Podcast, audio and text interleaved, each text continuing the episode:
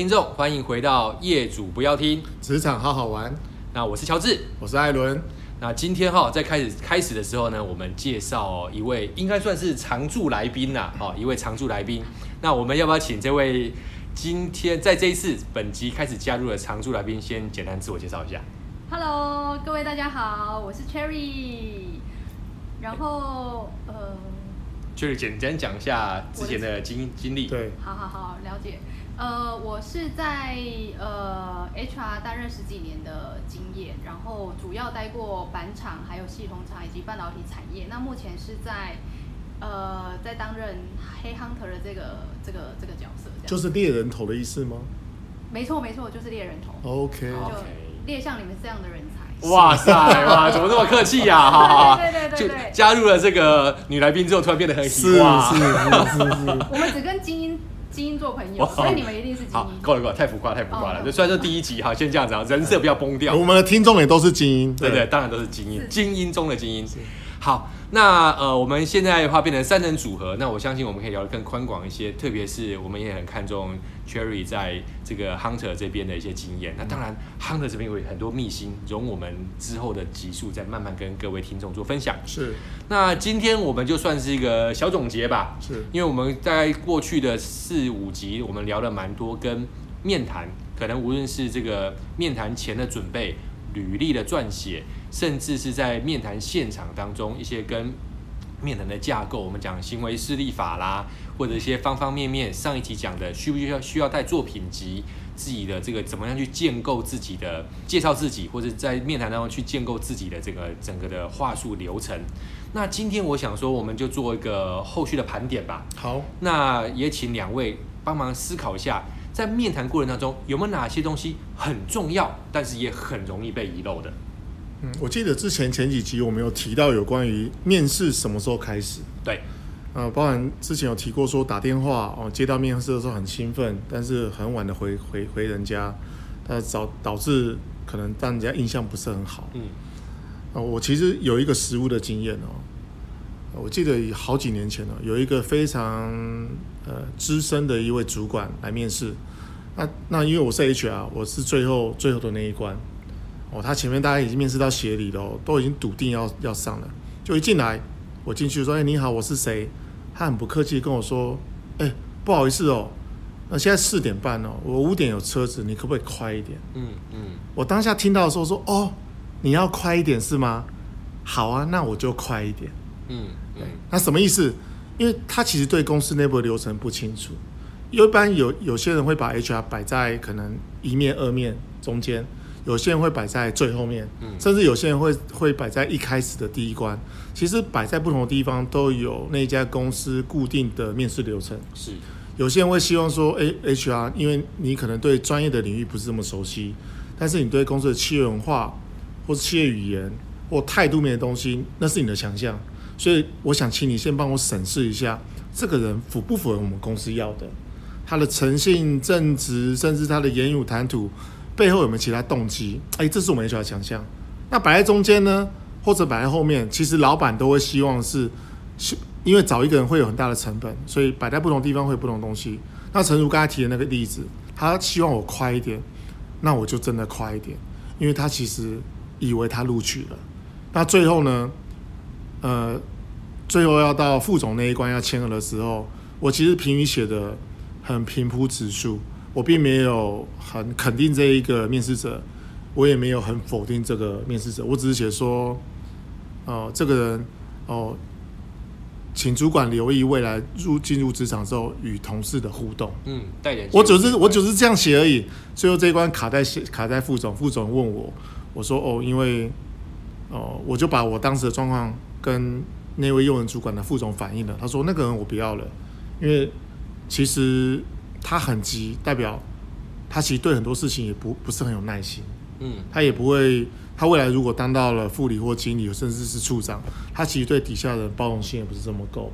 他不是我们这家公司需要的伙伴。你看多可惜，他只是觉得不重要哦，就就就就丧失了这个机会啊。他其实很专业的。那我我其实也没有否定他，我只觉得说可能有更适合的地方吧。嗯，这是第一个，我觉得呃让我回想当中有一个特别的经验。第二个就是我有一个面试的刚从学校，一个还不错的学校哦，哦进来呢都很有礼貌，哦面试的过程很好，但是离开的时候，我只是问了一下面谈室的小姐，我说：“哎，你怎么看待这人？”她就跟我说：“艾伦，他刚才对我很不礼貌。”然后问我的东西，比如说问我厕所、问我茶水的时候，口气都不是很好。那我觉得我不知道，可能我我的位阶不是很高吧，或是我只是面谈是小姐，所以他对我不是这么客气。诶，这个点也许对工作属性来说不是这么重要哦，对技术来说他是个专业人才，但是对人的相处跟共事，那这个人后来。嗯，他可能有更好的工作机会，那我们也没有录取他，所以祝福他。那不是因为他对这面男士小姐呃的的过程，而是他可能未来进到公司职场当中，他可能会看高不看低。嗯嗯，他可能会更目标导向，也许未来进来之后，呃，可能沟通上面来讲他没有其他意思，可是跟他互动的人会非常非常的不舒服，所以呃，我们也没有用他。所以这是两个我可以提到面试的一些小美感。从你面试的过程当中，你要用真诚的去表达你自己，千万不要因为你可能已经录取了，或是主管给你额外的 promise，你就觉得你 OK。但实际上，一直到你 offer 发放到你入职，其实都是面试的过程当中。嗯嗯，了解。其实刚刚呃，艾伦分享的这两个话，呃，我对我来说啦，大概我可能能够理解为就见微知著嘛。你的专业可能很强，但是如果说因为这些你的待人接物，而导致最终影响这家公司对你的评价，确实是可惜的。因为呃，我们当然无论是单位主管或者是人资，我们也会从旁来观察你这个人的性格啦、人格特质啦。可能在一时我们会需要你的专业，但是如果说你没办法跟这家公司走得很长远，或者是我们也担心你这样的个性会不会在反而对于整个团队造成后续不可控的冲突或者是风险，那综合判断之下，当然对于你是不是能够被录取，或者说是不是会邀请你加入，就会有比较大的考量，或者说会再做重新的思考。那针对这一点的话，我也想问一下 Cherry，因为毕竟刚刚也提到了，在 HR 特别在招募这边也有相当丰富的经验，有没有哪一些？第一个是，哎，你比较常在之前的工作经验当中是比较常被安排在前中后，在 HR 的部分，亦或是在呃刚刚听到了艾伦的分享，有没有哪些值得跟我们来做一些后续的分享，或者说不一样的观察？嗯。呃，如果以我之前的 HR 的经验里面，前中后这个就是 HR 被安排的位置，其实前中后都有。那可能 maybe 在前安排在前面，其实我们是就是像那个艾伦讲的，就是我们会观察这个人从呃进到公司里面，然后一路到 interview 这过程当中，他个人的对于这次面试的重视程度，还有他的态度，对。那另外呢，如果是安排在后面的话，就是 maybe 就是他也许已经在专业知识已经得到认可，然后可能 HR 要再 double confirm 他的一个就是人格特质的部分这样子。对，那还有一件事就是呃，我突然有想到的，就是其实，在安排 interview 之前，还没进到公司之前，其实电话中其实就可以有一些端倪。嗯、对，这也是 HR 的一个很重要的角色，就是可能前中后之更更之前。的一个一个一个排名，嗯嗯嗯，对。那之前我觉得印象比较深刻，就是有一些 candidate 他在呃确定完面试的时间之后呢，然后要到公司的的的时候，然后就是对于那个公司的地点还有停车的部分，有些人可以很游刃有余的自己去处理这些事情啊，对。但是有一些人呢，他 maybe 就要。打两三次的电话来再次确认他要怎哎停车位啊，那个位置啊，地图怎么样啊，或者是说哎那个哎如果没有这个位置没有得停的话要怎么处理啊？然后哎你们那个地图啊看不太清楚啊。那也许就我们的 HR 观察点，我们可能就是呃如果以这样的 candidate，我们可能会呃认为他可能在于问题解决能力，或是说他的一个反应的能力，这这个部分可能我们会觉得可能比较稍弱。这我们会列入一个平和的标准。哎、嗯，这蛮有趣的。从从地图或是电话车位这个东西我倒是哎，我我倒倒倒想多了解，多多了解一点。对，因为我刚刚听起来的话，我也我也会觉得那个有点像是两两方的说法或两面刃。如果如果是我找的是一个，譬如说，我们会希望他能够独立作战，譬如说是一个海外的业务，那我们当然就希望是我当然我当然 HR 不会。故意给他一个太模糊的资讯，但是在我们觉得资讯量够的状况之下，你应该就要能够方方面面打理。毕竟你到时候出差到国外去的时候，我不太可能跟你讲，你出机场之后要往哪里走，坐几号线去哪里。那这个部分，我觉得这样的判断没有太大问题。但是如果我想要找的是一个可能跟品保品管相关的，哎，我可能反而是一个加分项。我可能会觉得他哎很严谨，他会希望降低风险。他希望所有东西更能够完整的掌控，免得任何的出错。他为了要确保我能够在面谈的当下，在排除任何风险的之后呢，我能够确实的来到面谈室进行这样的面谈。不晓得为什么我会对这个有兴趣，是因为我还记得我第一次到大公司面试的时候，那主管对我很礼遇，他帮我安排了一个车位。好，结果我到了警卫室的时候，警卫说没有这件事情。嗯，那其实这件事情。它其实就是各自有各自的立场嘛。对我而言，我会如果我是一个面试者，那我又是高潜力人才，或是我就是从 hunter 那边，我是一个公司重要的关键人才，我其实会对公司有一些打折扣。哎，嗯嗯，哎，其实你们内部的沟通流程好像出了一些问题，或是好像流程不是这么严谨，所以我我我会对 trade guide 的问题，我会特别感兴趣，是因为。不同的面向会有不同的考量，嗯、比方说，哎、欸，我们会从 HR 的角度会觉得这个人不够积极，问题解决能力很弱。那可是如果假设是公司内部流程出了问题，那可能会导致这个人呃流失了。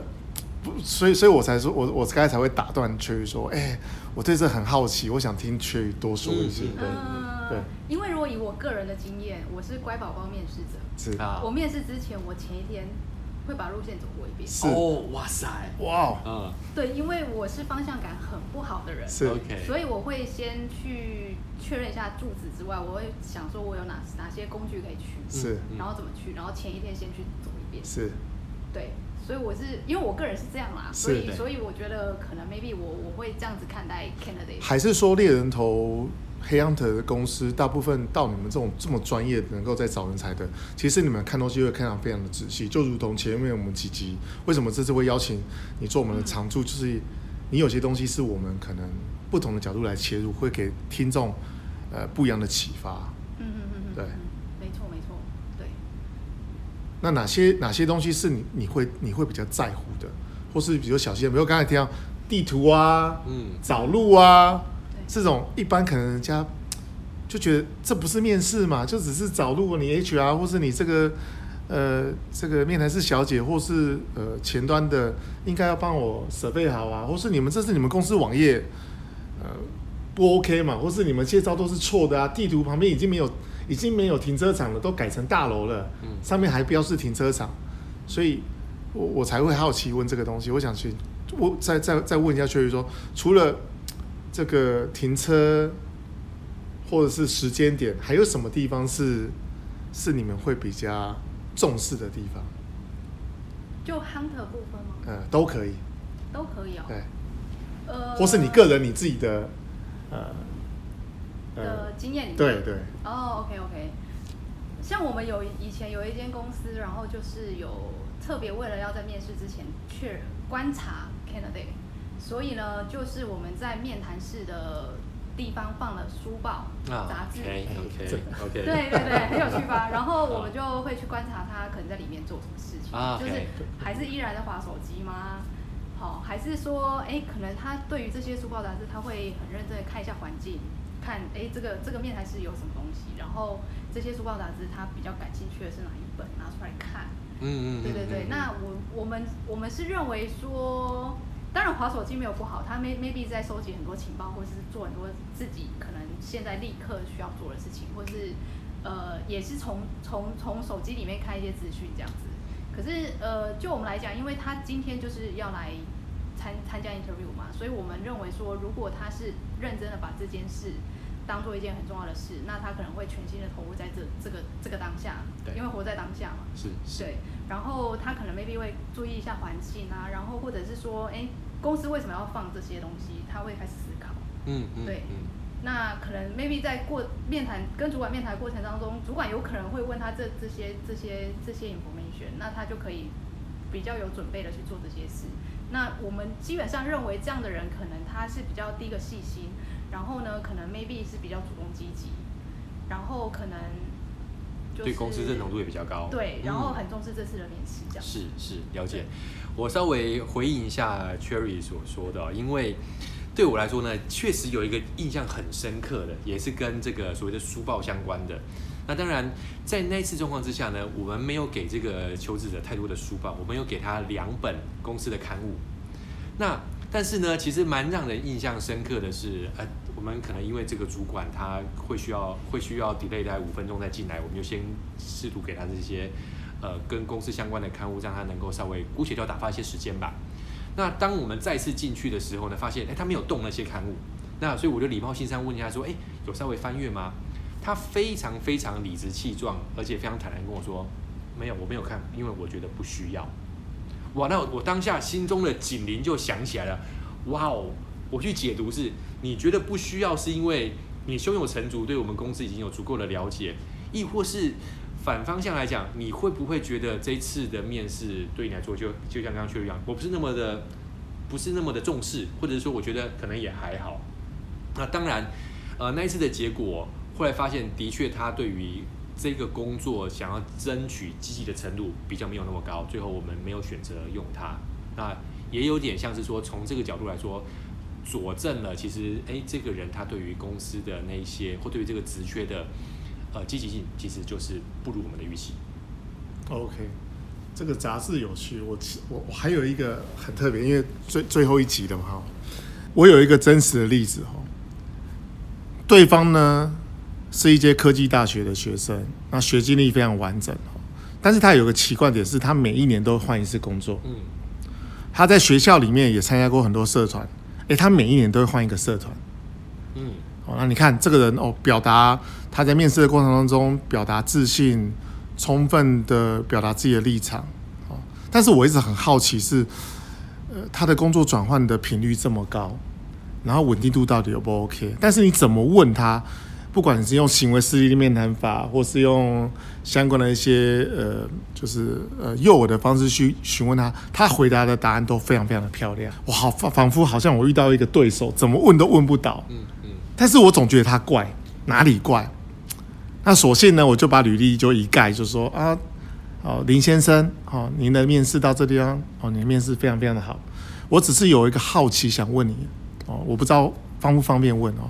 就是你这面试过往的公司，不管是 A、B、C 公司，他们针对你履历会不会问有关于 这个稳定度，或者说你换工工作的频率更换的这么频繁？他就跟我说：“哦，他叫我 A 先生哦，A 先生哦，我面试过只有你们公司没有这样问我哦，其他公司都有问这个问题，而且我觉得他们好没有礼貌哦，是他们找我的，又不是我来应试。”哦，只有我没没有问，可实际上我履历盖下来，这个面试过程还在走啊。他把之前我所有的疑问全部一五一十的告告诉我了，我送他出警卫室说：“哦，谢谢你，谢谢你告诉我这么多。”那最后的结果是我没用他，是因为面试还没有结束，因为就算我把履历盖上了，我还是在做面试的过程，但是他把所有的东西。告诉了我，他以为面试结束了。嗯嗯嗯，他有点像像是低估了他还是在持续进行，有点像把终于掏心掏肺卸下心防，把他的心里话都讲出来了。是，是，OK OK。所以其实对我来说，我也我也遇到第一次遇到这种敌手，我不知道该怎么对付他。嗯嗯。那我把履历一盖，哎、他开始露出了破绽，哎，真实的面目出来。那我我也帮公司守住了这一个最后的门槛。哦，嗯。最后，其实他没来，我也很开心，因为他如果来，他这么会表演，然后这么会灵机应变。说实在的，对公司来说，或许或多或少是一个呃未知的变数吧。我只能说未知的变数，我不能说他是一个可能还没有点火的炸弹，我只能说是未知的变数。因为透过我们这么多专业的经验知识都没办法去确认这件事情，那也许他背后的动机，我相信是不单纯的。确实，其实这个也就是单位主管跟 HR 的压力。我们每一次都在录取与否，都是设法要做到精准的、正确录取跟正确的拒绝。那如果是呃错误的录取或错误的拒绝，对于公司后续都会有一些伤害跟影响的哦。那因为聊到这边，其实我也蛮有有一个好奇的问题想问，因为毕竟刚刚艾伦也讲了，这个可能是我们在面谈当中的最后一个 part。是。那大家会怎么建议呢？因为通常大部分的单位主管或者是 HR 在面谈的最后都会问，哎，问这个求职者，你有没有什么问题想要做一些厘清的？那当然，就我过往的经验来说，呃，问薪水很理所当然，是。但是我更害怕的是没有，我没有问题了，因为这个可能对我来说，包含的是第一个是他对于这场这场面试他没有期待，是。那当然也有可能是他觉得说我该了解的都了解。但是他真的都了解了吗？是，在我心中就会是一个问号。不晓得两位怎么看？所以你怎么看？呃，我会觉得